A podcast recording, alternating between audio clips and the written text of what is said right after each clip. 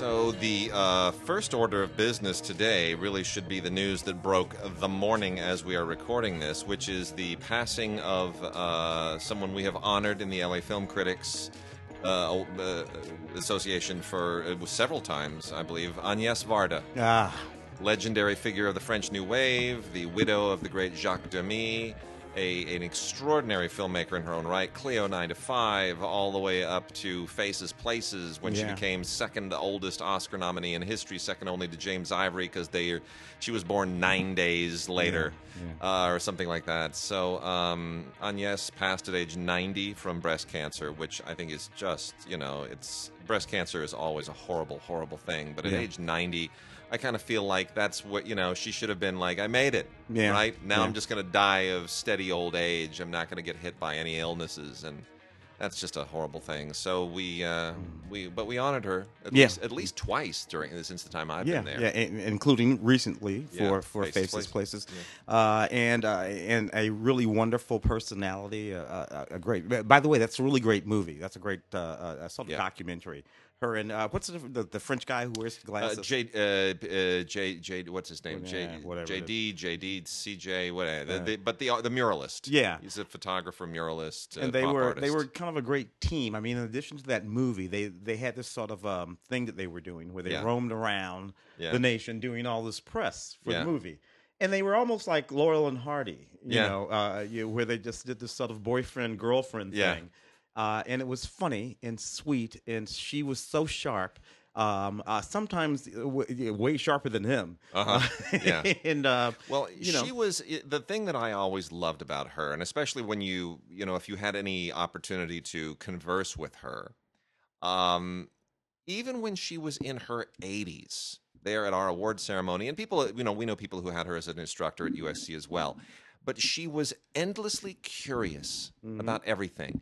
She was, it was not typical, you know, she always had that weird, that weird hair colorization, right? Yeah. Like, you know, she she dyed her hair except for the crown. She left it kind of like a Yeah. all gray around the crown, just to be funky. yeah, You know, she was a funky old lady. yeah, She was, and and you would expect someone in her position, like most filmmakers of that age, with any kind of a a, a, a, a legacy, to be sort of all about herself. Oh, come and kiss the ring and tell me how great I am. What movie of mine did you was your favorite? Yes. Well, Hmm. tell me.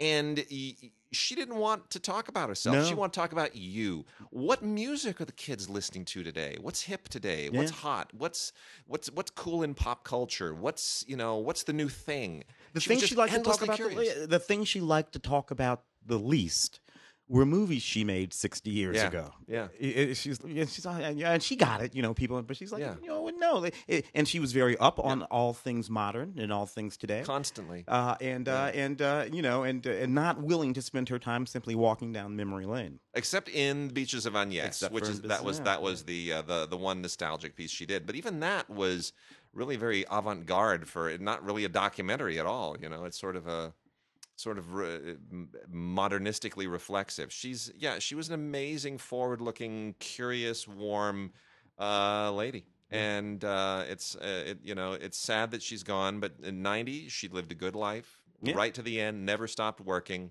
and uh, leaves a really an extraordinary legacy. And the only woman who is a seminal figure of the French New Wave. If you haven't seen uh, Cleo Nine to Five, you, you you just have to. It's Yeah. really a, the only behind the camera uh, uh, yeah, director Yeah. Uh, yeah and uh, and and it's wonderful that she has not been left out of that canon Yeah, um, you know, as has happened over the course of the history of cinema Yes, with uh, many, many women who have been left out of the canon. She was not left out of that Yeah. canon. They talked about her. Yeah. Uh, Godard, you know, not he, he, well, they didn't. They didn't get along. but nevertheless, he had to he had to recognize. Yeah. yeah, yeah. So yeah. who she, She was in the mix, and uh, and they all loved it. And the funny thing was that you know Jacques Demy, her her husband, was not a French New Wave figure. He No. was a contemporary of the New Wavers. Uh, but you know, did his own thing. Yeah. Uh, but she, uh, you know, and uh, just a really a wonderful figure. So that's that's unfortunate. And of course, we've uh, we've we've been talking a bit about the um, uh, the uh, Writers Guild and the Association of Talent Agent uh, standoff, which is April sixth is the big day. That's the big day that the uh, the uh, the the, the agreement expires Mhm. that was signed originally in 1976. 43 years. Mm. So if you do the math and you think, uh, you know, whatever agreement they come to after uh, invariably fighting in the courts, uh, that is going to span another 46 years, so or 43 years or whatever it is.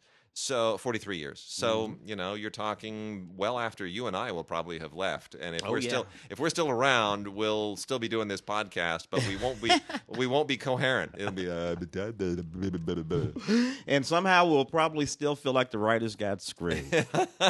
I've just never known the writers not to get screwed in the I get- context I of get- anything to do with Hollywood. In 43 years, I can see us sitting here in front of the microphones going, This week we have a DVD. For those of you who don't remember what DVDs are, back in the day when they actually had players, we don't talk about new DVDs anymore. We just talk about DVDs that we own. oh man, man, man. What will the what will the film business be? What will the television? Be? I mean, uh, prognostication. How do you see it? You know, fifty years from now, forty years from now, frankly, even twenty-five years from now. To be honest, the theatrical, dis- the, uh, the, I, I see that going all to tent poles. I- yes, I agree. The theatrical business is not going to go away, but it is going to become more.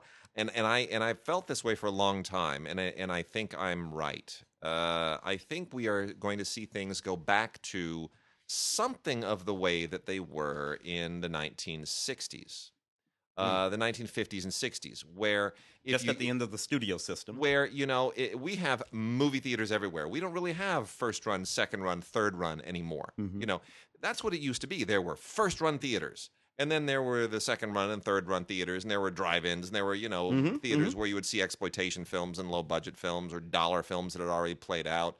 Uh, you know, there were there were a lot of different tiers to that. That doesn't really exist anymore. There aren't these second run, third run, and that that was all that that was true right into the '90s. You Mhm. still had that. oh yeah. So that's that's gone away now, and um, you have too many theaters that are, in theory, first-run theaters. I think we are going to get to a place where streaming and television and, and all these other options that is effectively your second and third run, Mm-hmm. where a lot of movies that really don't need to live in theaters will go there. You're going to see a reduction in screens, but I think we'll go back to, if not movie palaces, something that makes the theatrical experience more than your living room, Mhm. right? Because uh, I've said it before, I've said it again. The problem is that as living rooms become more like theaters, theaters become more like living rooms, Mhm. and there's no differentiation between the two. Theaters have to become theaters again. And when they do, the only movies that will really earn the right to be shown there will be big movies. Right.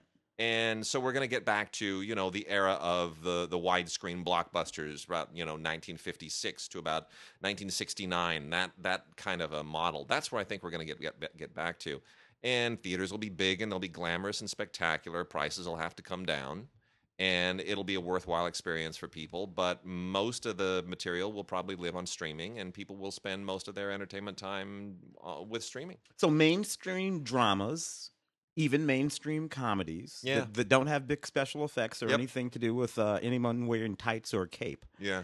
Um, uh, do you see those yeah, film? I mean, uh, re- mainstream dramas. Uh, William Hurt uh, uh, film from 1990. The, Oh, oh, the J- doctor, the like doctor. yeah. J- I, I, that film with that level of movie star still not in movie theaters. Out of Africa, not in movie theaters. You know, if they're made by studios, and that's the thing we're ta- we're talking about now. You know, look, four thousand people being laid off from 20th Century Yeah. Fox uh, in the merger with Disney, which is breaking our hearts because we know these people. yeah, you know, particularly we- Fox 2000 taking Yeah. the brunt of that hit. That's and that's upsetting to me. Uh, Fox 2000, you know, a powerful creator of original content, uh, and uh, run by a woman, Stacey Snider, another extraordinary woman with a with a great legacy. They're they're cutting loose a lot of great ladies. The one they're the one they're keeping is obviously Fox Searchlight, Mhm. co-headed by a woman. Mhm. Uh, and Nancy is terrific. I mean, she's really, really bright. Uh, so that that's obviously something that's a, a bone to the creative community that they're not going to attack. But um, you know, it, it's clear they want to focus on TV Mhm. and that they don't want Fox to continue to exist as a relevant theatrical brand because it's not in the Disney mold. It's not something they do. Yep. So that's uh so what does that do? Well, that's consolidation. And I know people are like, "Oh my gosh, but wait a minute. We now have Amazon and now Apple just entered the marketplace and Netflix. Those are three massive new players, more than we've had in a long time. None of whom are in the theatrical film distribution business. Not really Netflix y- either. No, but they but they're going to have to at some point. They're going to have to really enter that in a big way because there will be an opportunity and they won't be able to resist it. And and so now we're getting back to the way that things were. You know, if you go back to 1920, there were a whole lot of studios. Yeah. like a lot of studios, and the and the marketplace could not support all of them. So then they started doing these mergers because you had Metro and Sam Goldwyn and uh, Louis B. Mayer, who all came together and created ta-da MGM, Metro Goldwyn Mayer, hence the name. Uh, you know, First National was was uh, a producer of a lot of really interesting movies, and then they folded in with Warner Brothers. You had Lasky's Famous Players folded in with Paramount Publix Corporation, became Paramount Pictures. You know, so you have all of these things that that went on over time. UA eventually even becoming part of MGM. You know, uh, th- that that that consolidation is kind of part of the history of Hollywood. Yeah, but uh, uh, not not but but uh, but those consolidations were consolidations of between movie studios and other movie studios. Yeah. Uh, then, of course, we hit that period where the cons- uh, consolidation came under the auspices of these big corporations, That's Gulf been a Western. problem. Yeah. Uh, uh, and uh, Charlie Bluhdorn. Oh yeah, you know Sony eventually. Yeah. all of that kind of. Now that was a different kind of acquisition True. and consolidation. And and the thing that hit me a few months ago, I keep meaning to write a piece about this, but I never do because I don't have enough time. But the thing that hit me some years ago was when I was standing in the in the lobby of the Thalberg building on the Sony lot after a screening. And it's a great old building, right? Mm, I mean, it's a mm, great old building, and it's you know it's it's classic old Hollywood, and it smells like like you you could smell the sweat of somebody who was you know trying to make a decision in 1932 yeah. and uh, the screening rooms are all in the basement. and It's beautiful, and um, all the Oscars, all the Oscars won by Columbia Pictures, are, are right there in the lobby, kind of in you know on either side of the uh, the guards reception desk, and uh, there are like twelve of them, Yeah. and that is tied with RKO for the most Academy Award wins by any studio. It's significant. Yeah. And I was looking at him, and I just love to sit there and kind of look at him, you know, uh, From Here to Eternity and Lawrence of Arabia and Bridge on the River Kwai and The Last Emperor. And then it hit me. Every single one of those was was t- came between like you know it, it I think uh, the, the- from all of Frank Capra's stuff Mhm. right? From 1931 or 32 whenever it was all the way to 1987 that's all of them. Mm. nothing since 1987 in the last emperor. Columbia Pictures has not won a best picture since 1987 they were winning about every 4 years every 4 or 5 years they were getting a best picture. And then since 1987 nothing. You know what's significant about that? Sony. bought them the next year. Yeah. Yeah. Yeah. Sony's ownership The killed suits. The The, suits. suits. came in, yeah. Yeah. And when the suits Yeah. came in, uh, you know, the, the dynamic changed completely. So, and and, and therein lies the, the thing to me. So, as we see Yeah. these things happening today, so you know, um, um, Disney acquiring Fox, that's studio studio again. Yeah. So that's back to the old school studio studio kind of thing. Now, when an Apple or a Netflix or an Amazon engages in this stuff, I don't really think of them as studios. I don't These either. are corporations that have arms that make movies or television shows or streaming content. Yeah. Um, but they're not movie studios. There's no Louis B. Mayer at the top of any of those. True. However, I think eventually there's going to have to be. And even though they want to pretend that there's something new, I think they're going to have to eventually morph into something that is a combination of the old and the new. Mm. You know, Netflix doesn't own a studio lot, but they occupy part of a lot. Yeah. Right? They occupy the the old KTLA, the old uh, Gene Autry Yeah. thing there, which was which was originally uh, part of which was originally I think the original Warner Brothers lot in Hollywood. Uh, and uh, Amazon just bought the old Yeah. the old Selznick Yeah. lot, which is the Culver Studios, which I love because that's a cool lot. Yeah. And uh, you know, so I, I think All those little bungalows. all uh, those yeah. bungalows. It's wonderful. It hasn't. It's hardly changed since those days. It's wonderful.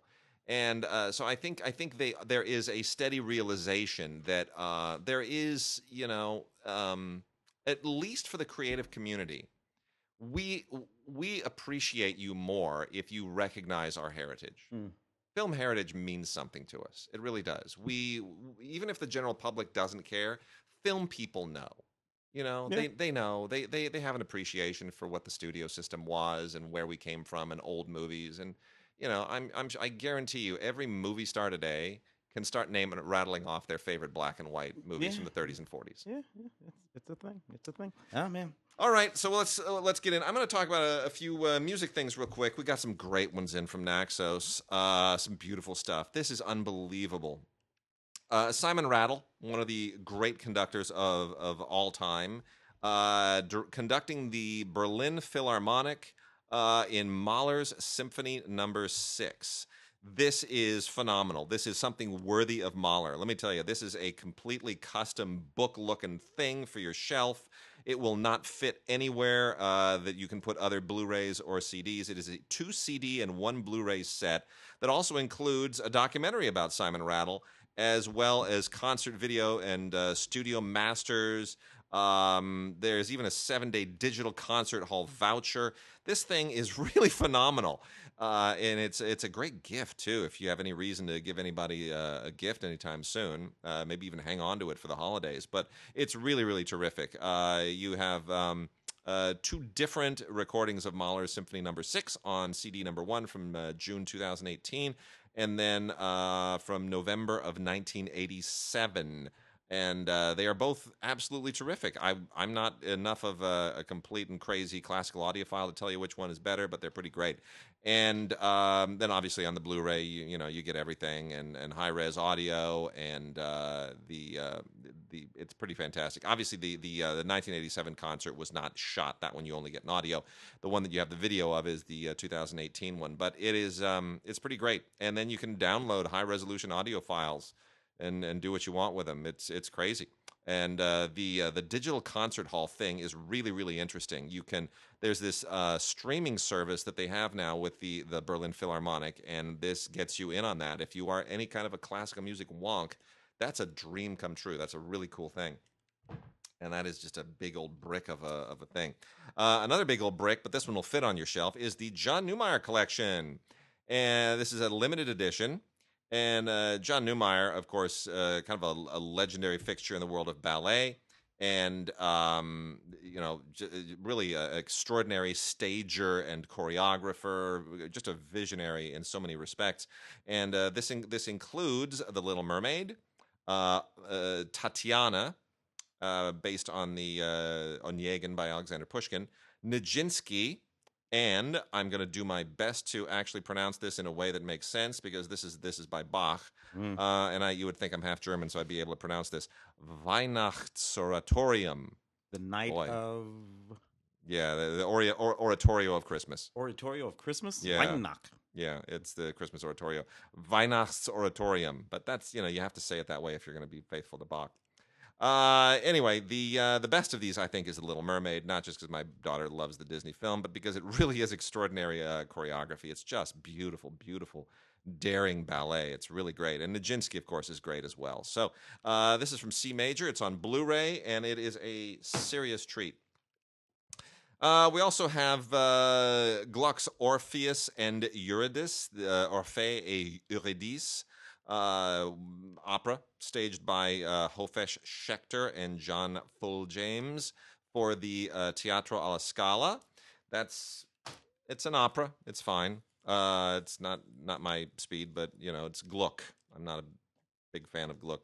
Uh, anyway, Tchaikovsky's Nutcracker uh, has been out a million times. This is another really, really good one done by the ballet company of the National Opera of Ukraine, which is wonderful. It's really uh, totally classic uh, staging, and uh, you know, you Nutcracker has been done a really lot of a lot of avant-garde versions, kind of uh, you know very very modern interpretations. This one is not. It's Ukraine. It's classic. We're gonna go old school Russian, and it's beautifully art directed and beautifully set directed. It's really fantastic. Uh, from Dynamic, we have Nino Rota, uh, The Night of a Neurotic, La Notte di un Nevrastenico. Pretty cool. Nino Rota, for those who don't know, didn't just do movie music, also did some some pretty extraordinary opera work, uh, and uh, you know, really a, a seminal figure in Italian music, classical and cinema. And uh, this is this is one of uh, one of those operas that I had never heard of, but it's really really good, and it's beautifully staged by the um, by conductor Gabriele Bonolis and director Cesare Scarton, uh, along with the Reate Festival Orchestra. It's just uh, it's just beautiful. Uh, the uh, Rameau. This is another uh, another opera. I'm not familiar with Rameau, but the um, the opera is Les Fêtes de l'Hymen et de l'Amour. This is uh, an Egyptian thing that it's like an Egyptian themed opera, an old Egypt themed opera, uh, staged by the Opera Lafayette and the New York Baroque Dance Company. And uh, it's very modern. It's really elaborate. The costumes are extraordinary. The dance is very, very impressive. Um, it's it's like an it's like an opera ballet fusion is probably the best way to put it. And uh, this was written in the uh, 1700s by Jean-Philippe Rameau. So uh, again, you know, not uh, not that familiar with Rameau, but it's you know written in the 1700s, but it's very modern. It feels very modern. It's the kind of thing that uh, that you know modern audiences would respond to a lot more. Uh, another beautiful brick of a box set, the uh, the Royal Ballet from Opus Arte, the Royal Ballet and the Royal Opera House, the Frederick Ashton Collection, Volume One. There will invariably be more of these. This includes Rhapsody, The Two Pigeons, The Dream, and Symphonic Variations, and Marguerite and Armand. Um, uh, just lots of really, really wonderful stuff here with the uh, you know ballets uh, staged by Frederick Ashton that just are absolutely beautiful. Uh, some wonderful music here: Satie, Liszt, Massenet, Rachmaninoff. Uh, it's really, really very impressive. Uh, it's a nice collection, and there will be many more of these. Three Blu-rays: uh, Royal Ballet at the Royal Opera House, the Frederick Ashton Collection, Volume One.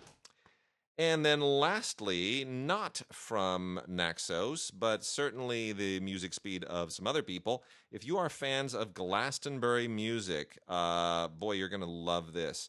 This is a Nick Roeg film that I didn't even know existed. This is Glastonbury Fayre, F A Y R E, uh, which is capturing, you know, a lot of great directors did the music concert, the music festival documentary route and uh, wound up doing actually some of their best work. Martin Scorsese certainly did it. The Maysles did it. And um, this captures the madness of Glastonbury in 1971. It's not Woodstock, but it's not far. It's like the European Woodstock, and uh, it's really a it's a trip back in time. It's a trippy era. It's a trippy moment, and it's uh, it's pretty amazing that it they they were able to get the trippiest director of the period to actually kind of throw his spin on it. But the nice thing is Nick Roeg doesn't do what he often does, which is um, and certainly what he became famous for doing, which was imposing his style on things and becoming kind of a risking being a style over substance filmmaker. Uh, he really does let Glastonbury have its own personality here. It really kind of shines through and it captures that moment in a way that uh, is is not overly intruded upon by the filmmaker's sense of style. Uh, Glastonbury is a really amazing place too. Uh, if you've ever, if, for those who've never been to the, to the United Kingdom or to England, Glastonbury is is out kind of eh, on the the lower, the southern western part of uh, of, of England, uh, and it's a it's a it's really a, kind of an old mystical Arthurian place and uh, they they sort of own it. They own the fact that people wear funny clothes, and you can you can buy magic wares, and it really you know the the landscape there has some great history. There's the uh, the Glastonbury Tor, which is the remnants of an old an old uh, monastery that sits on this lone hill, which has some really fascinating ancient origins, which was destroyed when they burned all the monasteries after uh, you know Henry VIII uh, decided we're we're not going to be a Catholic country anymore, and suddenly these religious wars took root. Um, so it it has a fascinating history. It's out beyond Stonehenge. You pass Stonehenge on the way out there. It's a great place to go. And uh, Glastonbury Fayre. Um, 1971, The True Spirit of Glastonbury. It's really a really a fascinating movie, and for Nick Roeg completists, you definitely want to check this out. Uh, Glastonbury Fayre, 1971, The True Spirit of Glastonbury. All right, Tim. New movies. What do we got? Uh, several, including some that were uh, that talked about during the recent awards season, uh, including "If Beale Street Could Talk." Uh, really, really lovely poetic adaptation I, of James Baldwin. I love. You know what? You know what I love about this movie, and then I'll and I'll let you go right after this. But but the. the there are two things going on here. There's James Baldwin's prose, Mm. which is always beautiful, which is just an, a, a wonderful thing to read, a beautiful way with words. And then there, there's the fact that you're watching a movie, which has to be a visual medium. How do Mm. you translate that as poetic a filmmaker as Barry Jenkins is, and as good a writer as he is, how do you do that without, you know, let it be live as a movie, translate it into a movie, but not lose Mm. the elegance of the prose? And he did it. Yeah. it it's just enough voiceover that to give you the taste, to Yeah. leave that taste in your mouth. It's a beautiful thing. and delivered in a, in, in, in a beautiful way. Wonderful performance by Regina King. It's so deserved. so that, that Academy Award. Uh, Nicholas Britell's beautiful score helped in that thing that you're Yeah, talking about, yeah. carrying that that lyricism and that poet that, Yeah. that poetry. It's a beautiful, beautiful movie uh, with three Academy Award nominations from Barry Jenkins. So you know, I, I and I, I've said from the beginning, I actually think it's a Bertolucci film. Oh It- yeah, it, it has um, it feels like a Bertolucci film. it's it's it's besieged. uh, exactly. uh, is is what a Yeah. wonderful Thandie Newton Yeah. film with David. Thewlis by Bert-. Bernardo Bertolucci. Um, At Eternity's Gate was another one. Uh, an interesting film. Uh, I went to the uh, the thing at the Saucer House while, and then I was late over here to interview Latoya. You were sitting there with Oh Latoya because I was yeah. because I was stuck there trying to because I was blocked from getting out because Michael Mann and Al Pacino were blocking my way at the door. It was like It's, I, it's weird that they were even at a Julian Schnabel. I film. know You it know, was the yeah. place to be. Yeah, uh, yeah the, Anyway. the, the, the, the butterfly, the the bellfly. Uh, Oh, diving bell and the the butterfly. butter- one of my Yeah. favorite films. Just love that movie. Uh, this is wonderful. Uh, Willem Dafoe. Uh, again, you know, um, um, funny that he's playing. Um, um, he's playing uh, the, the the character Vincent Van Gogh, Yeah. and I think he's got to be twenty or thirty years older than Van Gogh was when Van Gogh died. He talked about that. So Schnabel talked about that at the at the shindig, and um, he said, "Yeah, look, uh, Vincent Van Gogh died, you know, whatever whatever age it was, thirty something or Mhm. other, and uh, yeah, Willem Dafoe is like sixty or something." He goes, "But."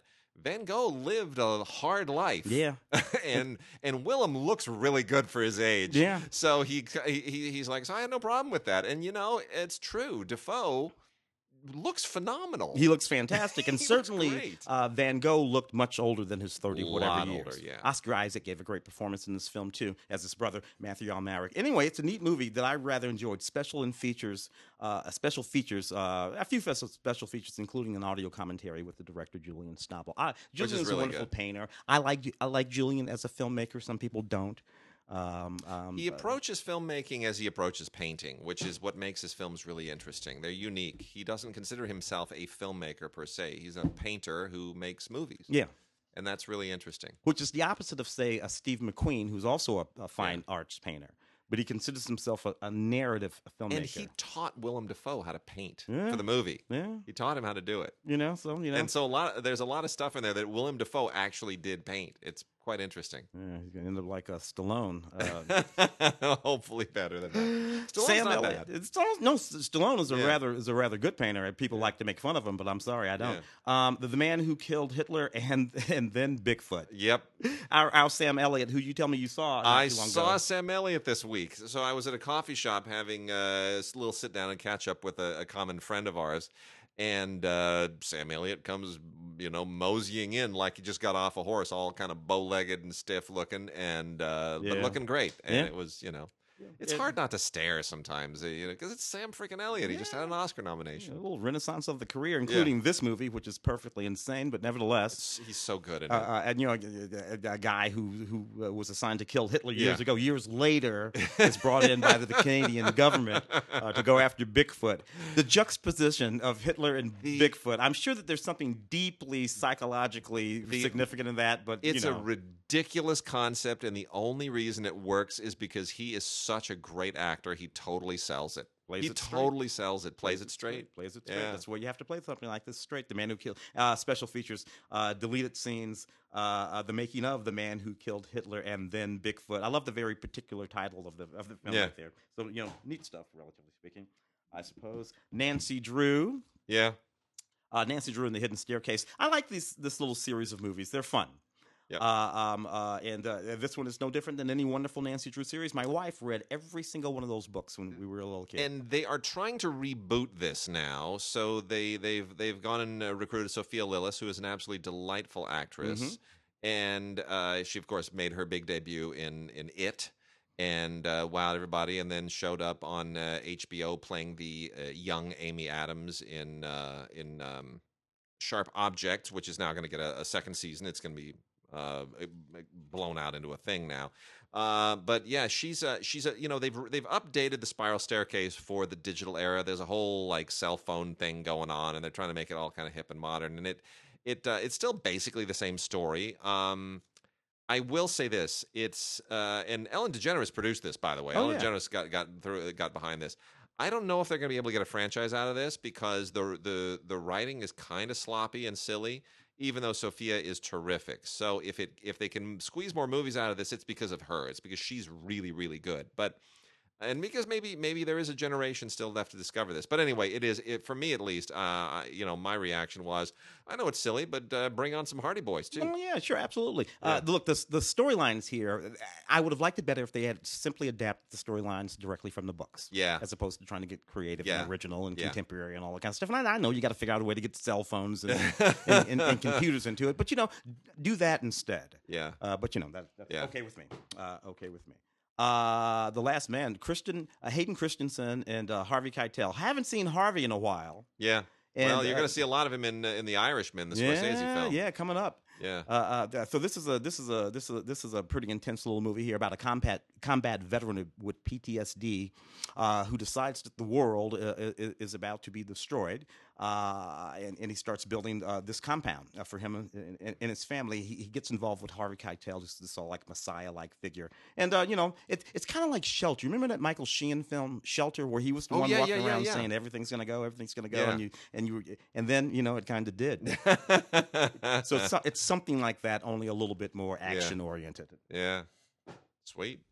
Uh, let's see. What else do we? You know, let me- here? let me hit got some- docs. You're gonna, Let, you're gonna, let me hit some 4Ks because Okay. we got a few new movies on 4K. And I'll hold on Um, to these docs for a moment. So they were able to get to us with uh, Spider-Man Into the Spider-Verse on 4K, and uh, this is uh, this is a significant step up from the Blu-ray. Got to be honest, the uh, the HDR really really seriously matters. Sony, of course, the originators of uh, Blu-ray and 4K uh, Blu-ray UHD. Their HDR is really, really super dazzling. You, of course, get the digital movie here on uh, Movies Anywhere if you want to add it to your Movies Anywhere account. And uh, ignore what it says. Offer expires on 12 31 2020. Uh, no, it doesn't. Nothing on Movies Anywhere ever expires. I don't know why they even bothered to do that. But it really, really is dazzling. The reds, the blues, um, everything just pops in a whole different way when you're watching this on a high def on a on a 4K set through uh, with HDR. It really, really pops. It's uh, it's designed for it, and it really has a cinematic quality, much more so than the Blu-ray. It is one of the few titles I've seen where that is a significant uh, improvement, and you really, really do notice it. Um, not far behind, oddly enough, is another animated 4K uh, release this week. Two full length features on this double feature of Hellboy animated, Sword of Storms and Blood and Iron.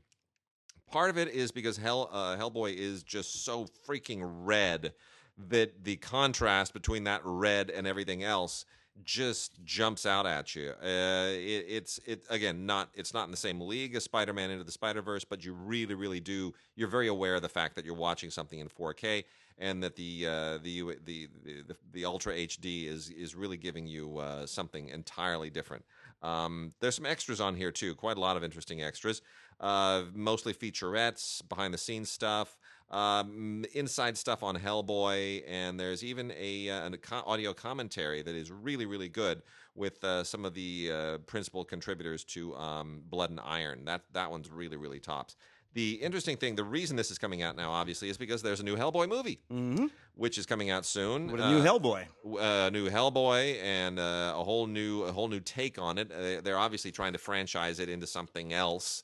Uh, Guillermo del Toro was the godfather of the last two Hellboy movies, and kind of uh, they think they feel they ran their course with those. So we'll see. But they're they're obviously very methodically trying to make Hellboy a thing again. Mm-hmm. Uh, also on 4K, we have Bumblebee, the uh, Transformers spin-off. I don't really get the point of any of these movies. Haley all- Hailee Steinfeld was in it, and that's that's that's, it, they're that's all, great. but they're all still the same. They and all they're the just they're not doing it. And literally, the narrative, the the actual storyline of that one is the same storyline that was the storyline in the very first one that starred Shia, where he finds the. It's Yeah. literally the same. it's exact. I know. I I just it's it, I, they need to kind of stop. And don't even reboot it. Just let it be a thing. It lives there. And just stop spending so much money on this because you're not going to get it back. Uh, what I actually prefer on this is that there are there's a really in, uh, interesting uh, what they call an animated motion comic, Bumblebee's Next Adventure. That's really interesting um, it, it, because it's different. It's not the same old thing. And then there's a bunch of outtakes and deleted scenes and stuff like that. Um, it's a two two disc set, and then the last two here. This is very interesting. Uh, there's a new Pet Sematary coming out too. Yep. So they I remember released. covering the junket for that in 1990. What three? Or Yeah, whatever yeah. The the original Pet Sematary uh, has now been released on 4K. That is bold. That is obviously assuming that there is a huge audience for this. Directed by Mary Lambert, who was one of the first directors at the time, female directors, to kind of make the leap into genre material. Mhm. Uh, the other one being Kathryn Bigelow. Kathryn Bigelow and Mary Lambert were pioneers.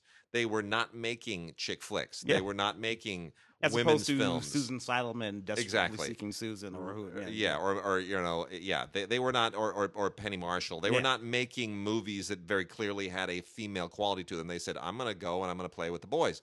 What's very upsetting is that Mary Lambert's career really didn't go anywhere after No. this. She was not rewarded for this, and that's upsetting. I don't know why. I'm sure there's a story. I'd love to talk to her about that. I'm sure she's she's got some some feelings about that.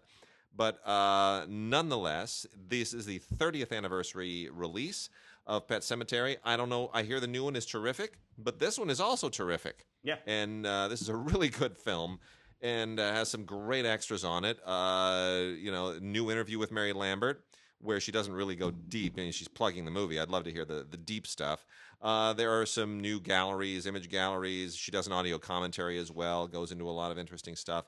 Um, so, yeah, the original Pet Sematary on 4K is very impressive. And lastly, Tim, let's talk for a second about Clint Eastwood's The Mule, Ah, which um, expected to do better during the award season than it did. came and went. Bradley Cooper shows up in this too, uh, which was not really widely mentioned. Uh, you know, he was uh, doing his own thing with Stars Born, but nonetheless, uh, the the Mule is about you know it's Clint kind of playing himself. He hasn't acted in one of his own Although movies it's in a long loosely based on a true story. Loosely based on a true story about a guy in his 80s who's kind of you know hit the skids, and he's um, he's he he gets a chance to sort of kind of pull himself together financially by being a drug mule Mm. and all of the things that are wrapped around that are really psychologically very interesting. But um, does it work? No. Ultimately, it doesn't. It. Why doesn't and, it and, work? And, neither did the other old man movie, Robert Redford's. yeah, Uh, old Man and the Gun. yeah, Um, also loosely based on a true story. yeah, And and I don't know, maybe it's because well, one of the things that doesn't work in that Clint Eastwood movie is that the character is literally not likable. yeah. Uh, he this I if I knew this man and he and he is as Clint played him, I wouldn't like him. Yeah. And I would root for him to get caught. Uh, Old Man and the Gun, that character was kind of likable in a certain sort of way. He was irascible anyway. Yeah. But at the end of the day, he was still an asshole, yeah, con man. yeah. Uh, and you know what? I don't like asshole con men. They're they're they're not likable characters, and I don't think that I could find the heroic figures that were meant to be found found in those They two characters. Try see that's what it is. That's the point. That's you you nailed it. So the ultimately Sissy Spacek saw all kinds of things in him in the old man and the gun that I didn't. Yeah, and I love her, and I and I'm willing to trust her to a point, but she saw things in him that I did not, and Yeah. I couldn't get over that hump. And that's the thing is that there's something that they're trying to portray as heroic about this figure, something mythic Yeah. in this figure in the mule, which I could buy that only because of Clint, but ultimately Clint only gets me to a point yeah. right? He he his persona gets me only so far. Redford's persona and Sissy Spacek's love only get me so far. At a certain point, I'm going to sit there and I'm going to go, yeah, but I still can't. I still can't cross that hurdle. You've Yeah. got to sell the character in some other ways. So Yeah. anyway, Yeah. all right. And the thing of it is, these guys are not good guys. All right, let's move into some docs. We've got a lot of docs, and uh, we haven't really di- taken a deep dive into some of these uh, some of these cool docs in a while. So let's let's j- dive onto some of this. Alrighty, um, I've got a few over here. I'll start with a cute one.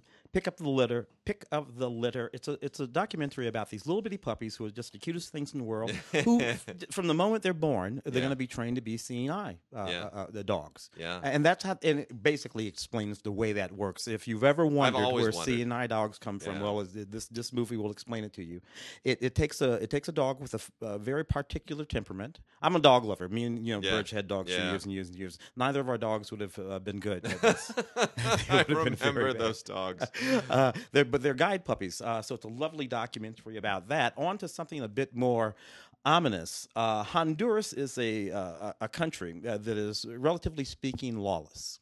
Yeah. Uh, highly murderous, run more or less by drug cartels. The you know it's a problem all through Central America. All through Central America, yeah, uh, and only getting worse. Um, the Olancho is a certain kind of band uh, that uh, that roams around um, uh, Mexico, uh, Honduras, Salvador, many of these places, and what they do is they write these songs that are homages to the drug cartels and leaders of drug cartels and they are employed to play at these lavish parties and um, sometimes parties thrown for communities yeah. and sing these songs and homage. Of course, sometimes this gets them killed if they say something in one of their songs negative about a different drug cartel guy. So uh, this this film is all about that. Um, and and while that in and of itself is kind of interesting, what's going on uh, and the explanation of, of, of, what's the problem is in Honduras is more interesting. That's the truly interesting yeah. thing about this documentary. Um, uh, I, you know, these people. Uh, well, that is that is what it is. Uh, C- Cuban Food Stories by Asori Soto. This is just a lovely, lovely film. Uh, um, uh, about this young uh, filmmaker who had to flee Cuba many years ago, uh, as was the case um, um, when the Soviet Union arrived, uh, and many years later, returning back to his home in Cuba and rediscovering the foods of his youth, the food that his grandmother and uh, and great grandmother used to cook, and then you know, sort of like a, making a, a, little movie about it all while he's there. It's a lovely, lovely uh, a doc about Cuba, but it's mostly about the food, and uh, you might enjoy it. Jihadist, an unparalleled look into the uh, into extremists in Islam. This I happened to talk about this movie on the on Film Week. Um, so this is just a, an, I, I, look sobering. It's absolutely sobering. Uh, yeah. Absolutely, a- actually banned in France. Uh, this movie. Uh, so these um, the, these uh, filmmakers managed to talk uh, themselves into the ranks of these jihadists. Yeah. Um, uh, as filmmakers, and these jihadists are completely and totally candid with them about everything that they yeah. think and what they do. What's what's sobering about it is is how earnest all of these perfectly insane Yeah. people are. Uh, these jihadists are about what they're doing and why they're doing it, and the, the uh, purer form of Islam. Yeah. Um, I don't know, man. Uh, it sometimes I find it absolutely fascinating that there is still this sort of. We were just talking about your Mhm. your your your your, Yeah. your epic you're writing. Yeah. Yeah. Uh, this the, the thinking in this is is is is from Byzantium. Yeah, Uh, it's it's it's it, it is uh it is of another planet, another era. Yeah, it is. It's a it's it's fascinating. yeah, it's- yeah, yeah, it's nuts. Anyway, Yeah, persists in the present day. It's medievalism in the mes- in the present day. yeah, no. The Byzantine era revisited. Yeah. Uh, the Lost Village. Uh, this is a neat little doc about the loss uh, of Greenwich Village in New York. Um, uh, years and years and years ago, uh, when I was in high school, my father kidnapped me. Not really, just- but, he, but he just he- he took me one day from school. Uh, and uh, and said, "Come with me, boy." And uh, and uh, we jumped in the car and we drove to New York from St. Louis, uh, where he was playing a couple of gigs. And he said we should hang out. And uh, and and man, it was fantastic in the late '80s. And Greenwich Village was one of the places where we we played and hung out and did stuff. And it was a very sort of particular bohemian community, as we've all thought about it. Uh, I can think of so many movies that were set in Greenwich Village. Yeah. The Pope of Greenwich Village. Yeah. One of the, well, that place doesn't exist anymore.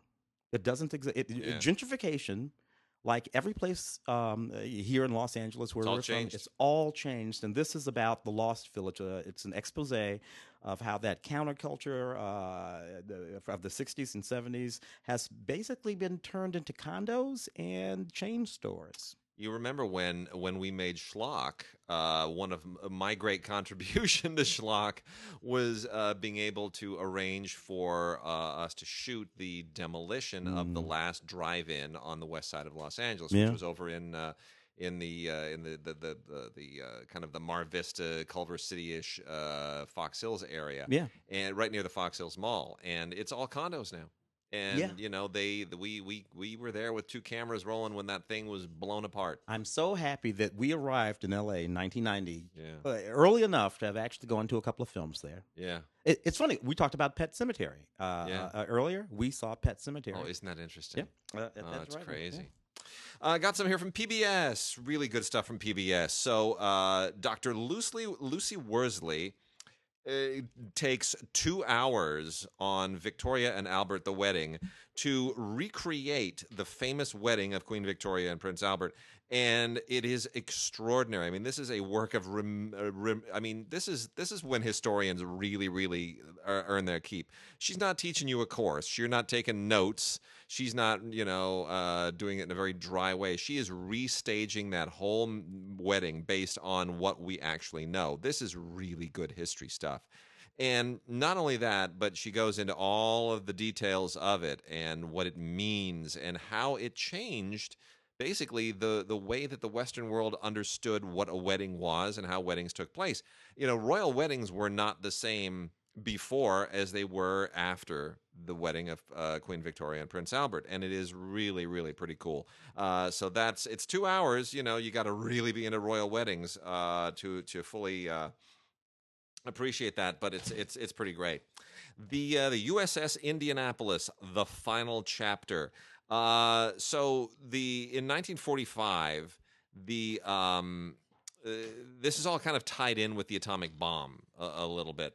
The uh, the the USS Indianapolis was sunk by a Japanese submarine right after the dropping of the first atomic bomb. And it's not one of the sinkings. It's not up there with you know anything that happened at midway or pearl harbor. It's not one of those legendary moments from world war ii until you realize that this is literally to this day the worst loss of life in the history of the united states navy.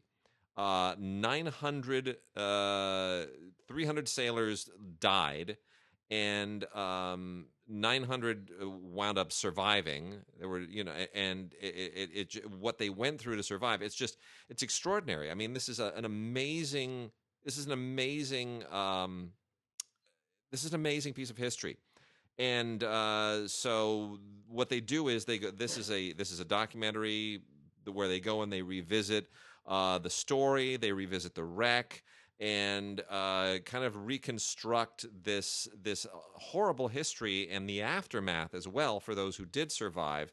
Um, it, it's just it's a it's a story from World War II and the and the Pacific Theater that is unfortunately really un it's lost. You know, people don't really know much about the Indianapolis, so it's great. Uh, the PBS series Nature has a great installation uh, uh, installment here. This is a two-hour nature installment called Equus: The Story of the Horse and uh, it's it's effectively a a history lesson in the relationship between men and horses. Mm. And uh, the anthropologist Niobe Thompson uh, basically guides us on this, talking to a lot of experts in a lot of different fields to go into the origins of when human beings first looked at a horse and said, "I bet I could ride that." I could tame that thing. Be a lot. You know, I'm tired of walking. Uh. I'll bet I could get from here to the next village a whole lot faster mm. and it'd be easier on my feet. I could get on that mm. thing's back. Mm. And mm. th- you know, we don't think about that. We take horses for granted, yeah. but you know, I've it, always thought to myself, nobody ever asked the horse. hey, can I get on your back? And the thing of it is, they call it horse breaking for a reason. Yeah, yeah, yeah. yeah anyway, it's really interesting, and it's something that apparently happened uh, not in one place, but in a lot of places simultaneously. Yeah, yeah. So, like the adoption of language the adoption of language, the domestication of dogs, yeah, as well. Yeah. You know, there wasn't like uh, one original dog that was domesticated, and suddenly it'd get a shout out from yeah. you know. It's not like some somebody in India domesticated a dog and then get a shout out to Scandinavia and, and hey, Egypt, and you know uh, you can do this, right? Yeah, no, it, it, these are things that all are, are kind of simultaneous. It's really really interesting, and it's 110 minutes long and worth every single second of it. So uh, Nova, the installment of Nova Apollo's Daring Mission. Uh, this is very good. It's an hour long, but it is not, you know, the the recent feature film, the IMAX uh, ah. release of uh, the on, on the Apollo mission, is the one to see. That's the the big mama. Yeah, this is fine. Uh, in this, you know, 50 year anniversary, there are going to be a lot of these. We're going to be seeing a lot of these documentaries about the Apollo mission and so forth and so on, and they're all worth checking out. Just make sure you don't miss the the big one. Yeah, the Apollo 11 uh, film that was released on IMAX. A lot of the, original archived footage oh, never never never seen. seen. It's tremendous. But um, this in particular is uh, about an earlier mission, Apollo 8, which um, was the first manned mission to the moon, but not a landing on the moon. Mhm.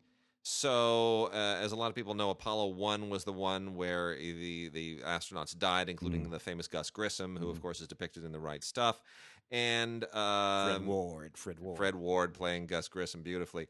And so Apollo 8 was the one that was preparatory to Apollo 11 because they had to orbit the Mhm. moon. They had to show that we could actually get physically to the moon and back again.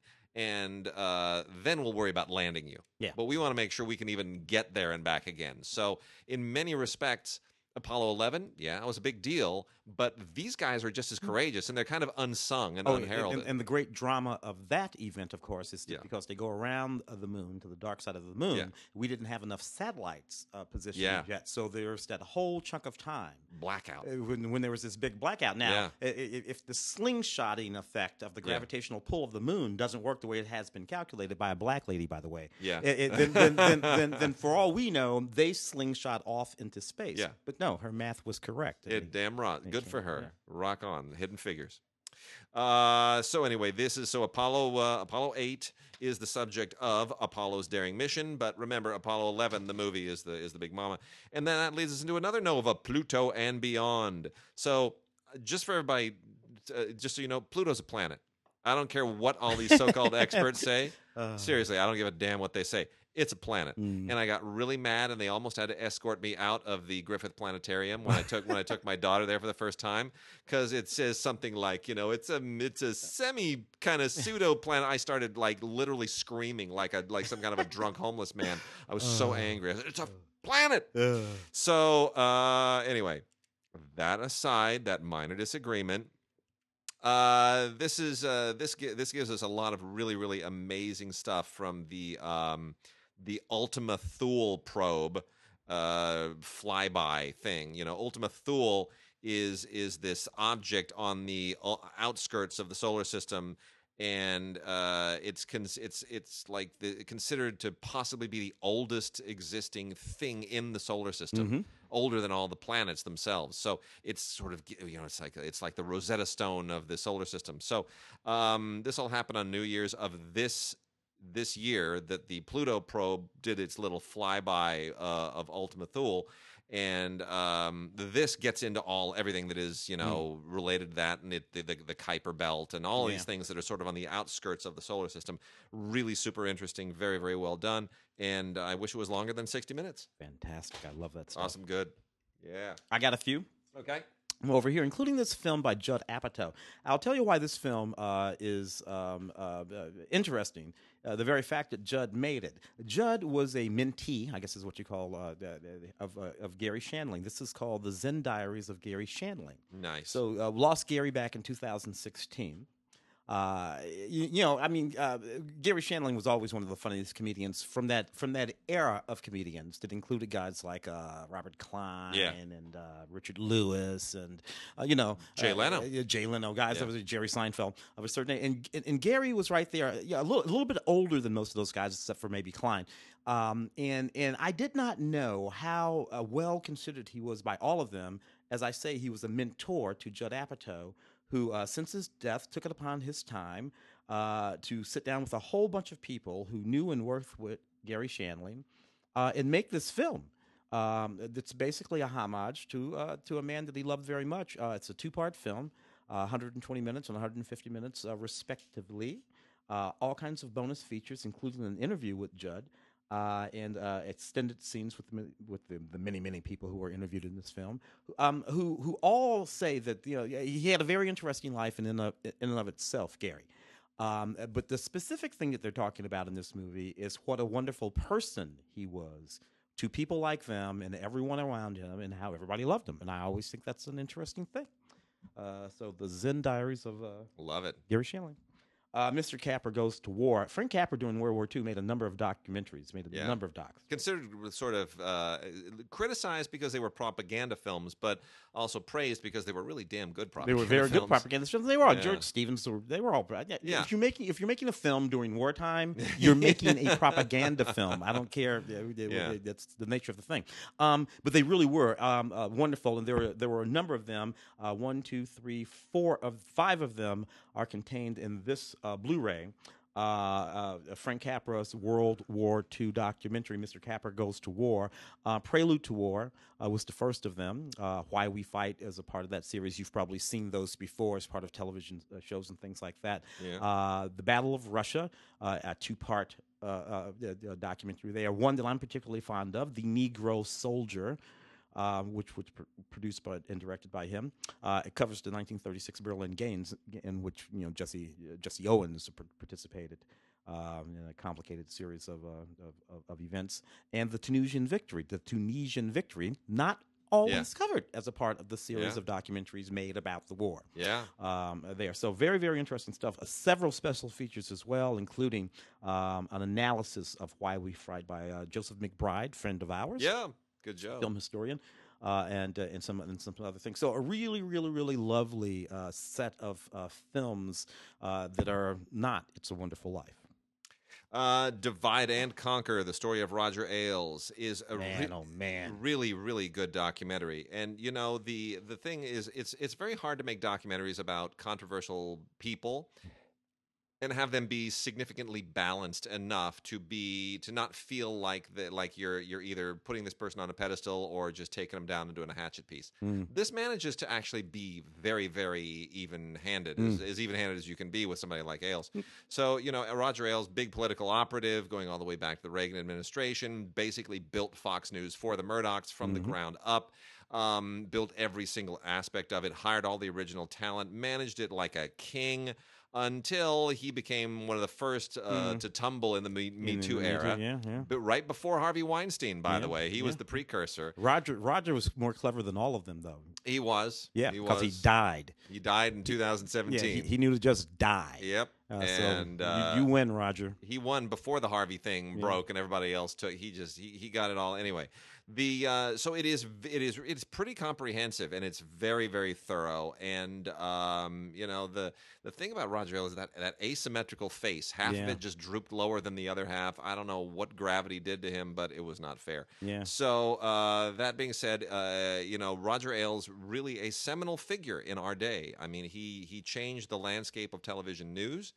Uh, he he pioneered things at Fox that have trickled over to MSNBC and CNN and elsewhere that have changed how for for better or worse. Mm-hmm. Yeah, sometimes sometimes in, in the reverse. The thing Yeah. is, prior to Roger, there were conservatives in the media and on the news. Uh, um, um, yeah, so, so it's not like you know George Will. all- Yeah. it's not like con- con- conservative voices weren't there. He, a- he aggregated them uh, into one spot, but then he also threw out uh, truth.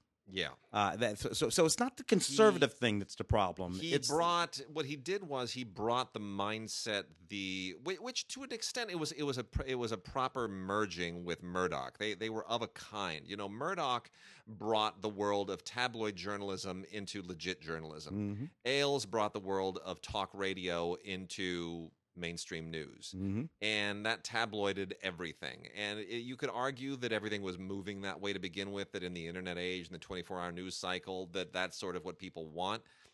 I don't know if it's what people want, but even if it's what they want, it's not what they need. Mm. Yeah, So, yeah. uh, you know, it is a it's it's fodder for thought, fodder for conversation. But uh, you know, for better or worse, one of the most influential figures we've had in a long time.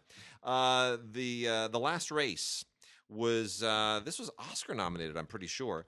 Uh, I didn't check that before the show, but uh, this is uh, this is actually a very very solid doc, also from Magnolia from uh, 2017, which uh, looks. i this is all about the world of stock car racing, and specifically focuses on a um, a particular stock car track in Long Island, and the the people who have owned it for decades and decades and decades, family owned thing, and um, uh, how they're going to re- reckon to the how they're going to reconcile themselves to uh, the inevitability of the land being so valuable that it's going to have to be converted. We were just talking about converting, you know, into condos, the old drive-ins.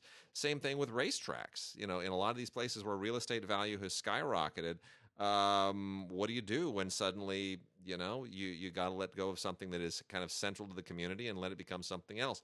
Same thing in in um, uh, United Skates, the documentary that uh, we talked about on Film Week some weeks ago, which Mm. we'll shortly talk about again when it's uh, it's on DVD, which is all about the the relevance of uh, uh, of, of skating rinks, uh, roller skating rinks, especially in the inner city and in black communities, which suddenly uh, are going away and being replaced by condos and everything else. So you have all this is sort of the uh, the the blue collar white working class version of that, uh, and stock car tracks, even Hollywood Park for crying out Oh loud yeah, yeah. you know, uh, horse racing tracks. This is this is happening everywhere in this gentrification trend. So this uh, looks at the the stock car racing aspect of that. Uh, Kusama Infinity, the life and art of Yayoi Kusama. Kusama is, of course, one of the great artists of our day, a very eccentric uh, Japanese artist who loves polka dots and designs and all kinds of other things. And You've seen her work. Oh, you've yeah, totally seen her work, at and uh, yeah. there was a uh, there was a recent uh, Kusama Mirrors exhibit here at the uh, at the Broad Yeah. downtown, and uh, I went down there with uh, my wife and my daughter and a friend of mine from uh, from film school, and uh, it was extraordinary. You know, you go into these little mirror chambers and take some photos, and you're only allowed in there for like 15 seconds, and Yeah. then you have to leave, and the next people go in. Um, really, a, a singular artist, uh, fascinating, and uh, a great this- doc because the doc begins with her as a, as a youth, as a child Yeah, in Japan. Yeah. Uh, where she experienced some absolutely fascinating things, none the least of which was finding out and, and, and- and observing her father in this particular affair, yeah. uh, which sort of uh, directed her and the way sh- and shaped her personality for the rest of her life. What I love about that doc and, and, and about her is that in the 60s, in the 60s, well before Andy Warhol, Yeah. she was just a bulldog. That's true. As she came to America, a Japanese uh, Yeah. woman, and she was just a bulldog about her work and her art. And she just went to New York and she simply Did walked into galleries and said, "I'm going to show here. You should clear that wall for me." That's uh, great. and and the thing of it is, it it worked. Yeah. Um, yeah. Yeah. It's She's- interesting. She's, a fascinating figure. And then uh, on Blu-ray, this came out uh, actually some months ago, uh, but I wanted to to give it proper time. Uh, Amir Bar-Levi, uh, I'm sorry, Yeah. Amir Bar-Lev Yeah. is an unbelievable filmmaker. Uh, did the Tillman story, which my wife worked on, yeah, yeah, and, about Pat and Tillman. Yeah. yeah, and, and just an extraordinary filmmaker, but really outdoes himself with Long Strange Trip: The Untold Story of the Grateful Dead. So this this doc is four hours long. I just Yeah. want to underline this. This is a four hour documentary about the Grateful Dead. Now, I had to I had to cover this on Film Week. Uh, the week that it was released, and I remember, you know, our film week rundown. Tim will will will testify to this. You love movies that are 80 minutes long because that means that you can start packing those movies in uh, in that week and a half that you have to Mhm. really cram and you could just knock them out. And when you want me to spend four hours watching one movie Yeah. i'm like do you realize how many other film week movies i have to see? How many i can see in this four hour period? I could get three other movies in almost in this in this four hour period.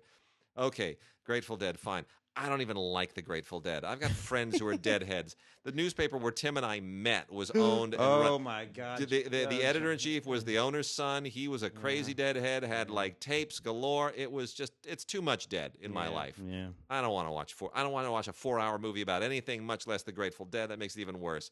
Fine. You know what? I'll put it on in the background when I'm folding my laundry and doing uh, doing dishes. I'll just I'll put it on my iPad. I'll carry it around the house with me. I'll absorb enough to be able to say something informed on on Film Week because I'm am I actually going to like this anyway? I put this on, and for four hours, my laundry did not get folded. Yeah. I was riveted from beginning to end. This is one of the great document. This wound up on my top ten. And and and and, and mostly because of the uh, the way it reveals Jerry Garcia. That's it. It's it's the, it's, not about the music. No, not really. It is, it's- which is why you don't have to like the music. Yeah. No, it's the sort of uh, we had a, a, a movie a little called The Zen of. Yeah. They could call that the Zen of Zer- Jerry Garcia. It is so interesting uh, the drama of how the band came together, of how they endured all of these various forces and issues, including including drug addiction, namely Jerry's, and and the philosophy behind it, and then their sort of resurgence Yeah. in the 1990s. You know, the it, it really is incredibly intriguing, and uh, especially Jerry Garcia, who is a who's really kind of a true civil libertarian in every oh, fiber Oh yeah. of his body. Jerry Jerry just didn't judge anybody. Nobody, man, know. and and it gets down to a point where when they're when suddenly it wasn't just deadheads in their concerts, but it was you know everybody who wanted to be trendy, and suddenly these people are misbehaving, and there's violence and drug abuse in the concerts, and the band was was all together saying, you know, maybe we need to send out a message to these people saying this will not be tolerated at our concerts, and the one who wouldn't sign on was Jerry Yeah. because he says, you know what? My job is to play the music. Whatever they do, they're going to do, Mhm. not my responsibility. Mhm. I'm not there to judge them. I'm not there to tell them what to do or what not to do.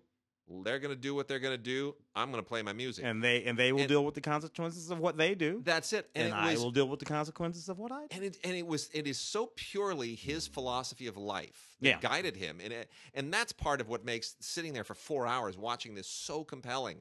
Uh, and Bob Weir's, you know, sitting there all funky in a yoga pose, and it's you know, it's uh, they, there. It's it's really it's a great documentary. It's on Blu-ray, and it is a beautiful film on Blu-ray. And Amir Bar-Lev is the man. He is so the man. Uh, he is one of the great documentarians my, my, of my our kid could paint that. Long strange trip. Yeah, I think I interviewed him. My kid Yeah. Um, uh, this is an interesting film. Uh, in the early 70s, uh, just about the time that portable cameras came onto the scene, because most people think that was the early 80s, but it wasn't. It was the early 70s when you could get those little separate porta pack cameras. Um, there was this collective of, um, of video makers that called themselves uh, TVTV, Top Value Television. Uh, uh, who at the time were just sort of like roaming around with these devices, uh, shooting things just because they could, and they would uh, they would cover like cover like the 1972 uh, Republican Convention, uh, Super Bowl. I think it was like Super Bowl six or something like that. Uh, just all kinds of things. Now, what's interesting is who these people were and who they would turn out to be. And uh, now one of them um, has collected their work um, uh, in, in, into this. His name's Paul Goldsmith, and he was one. He's an alum of the group. This is some of the names of the folks who were wandering around with video cameras, doing all kinds of things uh, back in the early '70s. Bill Murray, John Belushi, Goldie Hawn, Hunter S. Thompson, Steven Spielberg, Lily Tomlin, Bob Dylan, all were little like nascent filmmakers, videographers, and/or reporters, depending on exactly what they were doing in the early '70s uh, with with this like new technology called video. Uh, and they did some absolutely fascinating coverage of uh, iconic events, iconic events, iconic people, uh, and, and, and defining sketch comedy before there was really a thing uh, such as. If you watch a show like Vice, or uh, 30 for 30 or something like that, you're watching what these guys were doing 45, in some cases, 45 years ago. Uh, and you know, and it's not surprising that, that, like I said, they went on to become some of the most Yeah. uh, in, in, you know uh, uh, important people in comedy. Fantastic stuff. Um, I love this documentary, Hot to Trot. This is a documentary about uh, same-sex, the world of same-sex competitive ballroom dancing. okay. Same-sex competitive ballroom dancing. Did not know that was a thing. I didn't know it was a thing either, but you know what? It is. And what's wonderful about it is they're really good dancers. I, I don't doubt it. The same sex stuff is who cares? You guys, you, you guys, and I mean both of you can, can, can really dance. Somebody had to learn to dance, uh, uh, you know, backwards and, uh, and in heels. Um, uh, the Breast Archives, a really wonderful uh, doc uh, by Megan Murphy. Uh, this is just a film about women uh, literally exposing and exposing uh, their breasts and talking about all of the issues that come with being a woman and having breasts that have nothing whatsoever to do with men, the male gaze, as they say, or what men are thinking, but rather just what it means to be a woman and to have breasts. And I think that that's an absolutely fascinating thing. Wim Wenders did this uh, uh, uh, uh, doc about Pope Francis. Pope Francis is a man of his word. Hope is a universal message. That's what the tagline is for this. I don't know.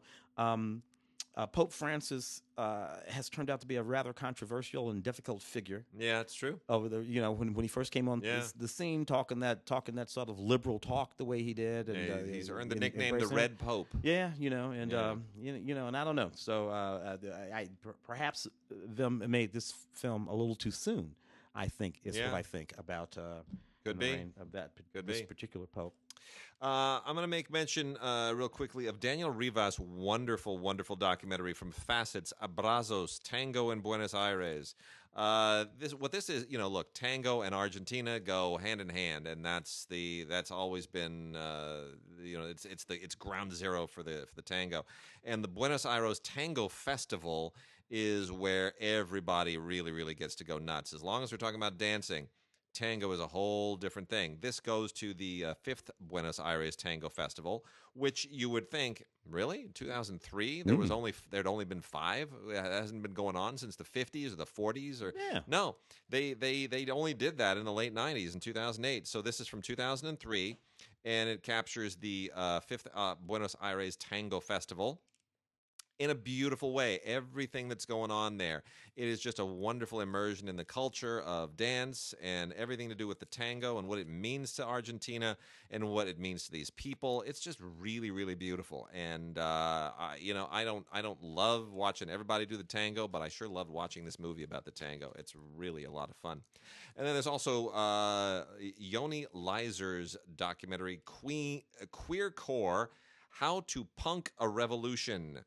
Uh, this is from uh, alteredinnocence.net and it is uh, it features all kinds of interviews with uh, central figures in this including John Waters of all people. And um, it's basically about queercore and queercore is a uh, an aspect of gay culture that kind of emerged in the 1980s that was um, it, it was it was it, it was a it was a it was like a rebellious movement that was designed to push back against a, a lot of what was perceived as anti-gay in the punk movement but it was also designed to push back against conformity and cultural pressures to assimilate and to become more like straight culture. And it was sort of co-opting things from the punk movement hmm. to bring into the gay rights movement uh, at a time when punk was perceived to be homophobic and whatnot. So it really is. It's a it's a it's a kind of a little microcosm of a moment in time that didn't last very long, but it's as a historical observation of a particular subculture that that was sort of a, a, a lightning in a bottle at that particular point in time in that place. Very very interesting, and uh, that is Queer Core: How to Punk a Revolution. Good uh, good doc. Hmm. Interesting stuff. Um, uh, Edith Tudor Hart is a well-known photographer, Australian-born photographer, and and and, and I and I think uh, well, fairly well-known communist sympathizer for most of her life. Um, uh, she died in 1973. In, in 1993, it became known that she was a pretty notorious KGB agent. Oh good heavens! Uh, uh, and uh, she was actually the person who uh, who introduced uh, uh, uh, Kim Philby uh, uh, uh, uh, to the, the, the, the Soviets, and Kim Philby would go on to become one of the most, you know, um, uh, uh, uh, Russian spies ever. So this documentary is by her nephew Peter Stephan Jungk, who uh, sort of goes through the entire sort of history of her life and how she came to be a KGB agent, how she came to make that introduction. Um, um, and it's it's it's a fairly interesting and fascinating sort of story, um, uh, particularly as we move back into an era of I don't know, let's say tension with the Russians. The Soviets are gone, but the tension with the Russians Russians seem to remain, and there seems to be a good deal of spying going on again between our two countries. It'll be that way forever. Uh, you know, who knows? I'm, it'll I'm way pretty sure it actually never went away. Uh, this is an interesting doc. Speaking of Russia, called Over the Limit. It's set in, behind the scenes of the Russian uh, uh, Olympic training system. This is particularly uh, specifically about um, uh, a Russian rhythmic gymnast. Her name is Margarita Mamun, and it's about the the, the period when she's going to be vying for her probably last Olympic uh, medal.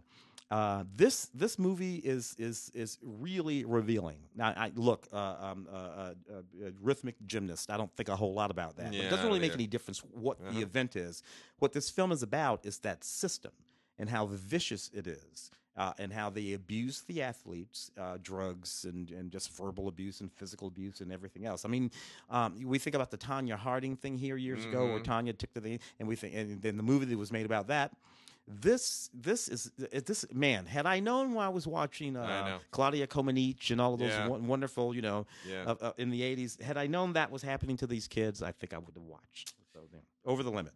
Uh, completing our our dance and rhythmic gymnastics uh, segment here, Impulso. Uh, Rocio Molina is arguably the greatest flamenco dancer in the world, and she's astonishing. I mean, as a choreographer, as a dancer, the whole thing. And uh, this is all about the the preparation for her new show at uh, for like a 2017 show at uh, the Chaillot National Theater in Paris and uh, it's it's about the dance, it's about the staging of the show, it's about the history of flamenco, the art of flamenco, the pain of dancing flamenco. It is um, it's really amazing. The uh, so that is Im- uh, Impulso by Emilio Belmonte. That is a co-production of Spain and France uh, all about Rocio Molina, the rise of a flamenco prodigy. And it is, uh, if you've never heard of her, and if you're not particularly into flamenco dancing, do yourself a favor. It is this thing will blow by. It is an absolute joy to watch. Um, Nazi junkies: the hidden history of drugs in the Third Reich. This is something people know about. It's talked about, in, you know, Yeah. kind of here and there in other films. Uh, and there was a there was a book about it uh, by Norman Ohler called "Blitzed: Drugs in the Third Reich." And this is not a straight up adaptation of the book, but it is inspired by the book, as they make a very clear point. They don't want to get sued. Mm. And so there are uh, two episodes to this, two separate episodes. Um, one on Hitler the junkie, the other one Nazi junkies. And uh, look, they're provocative, you know. They're, they're, the, they're the word junkie But it- to Nazis. It's it's really interesting because it goes into you know in the 1930s. I mean, let's face it. Uh, Cab Calloway was talking about snorting cocaine Yeah. in his songs. there were the opium. There were opium dens all over Brooklyn, All, I mean, San Francisco. the the whole idea of drugs as a taboo, illegal thing did not really emerge until the 1950s Mhm. with the marijuana scare. And suddenly that became a thing, and that's where the laws really, really caught up to to the presence of drugs in the society.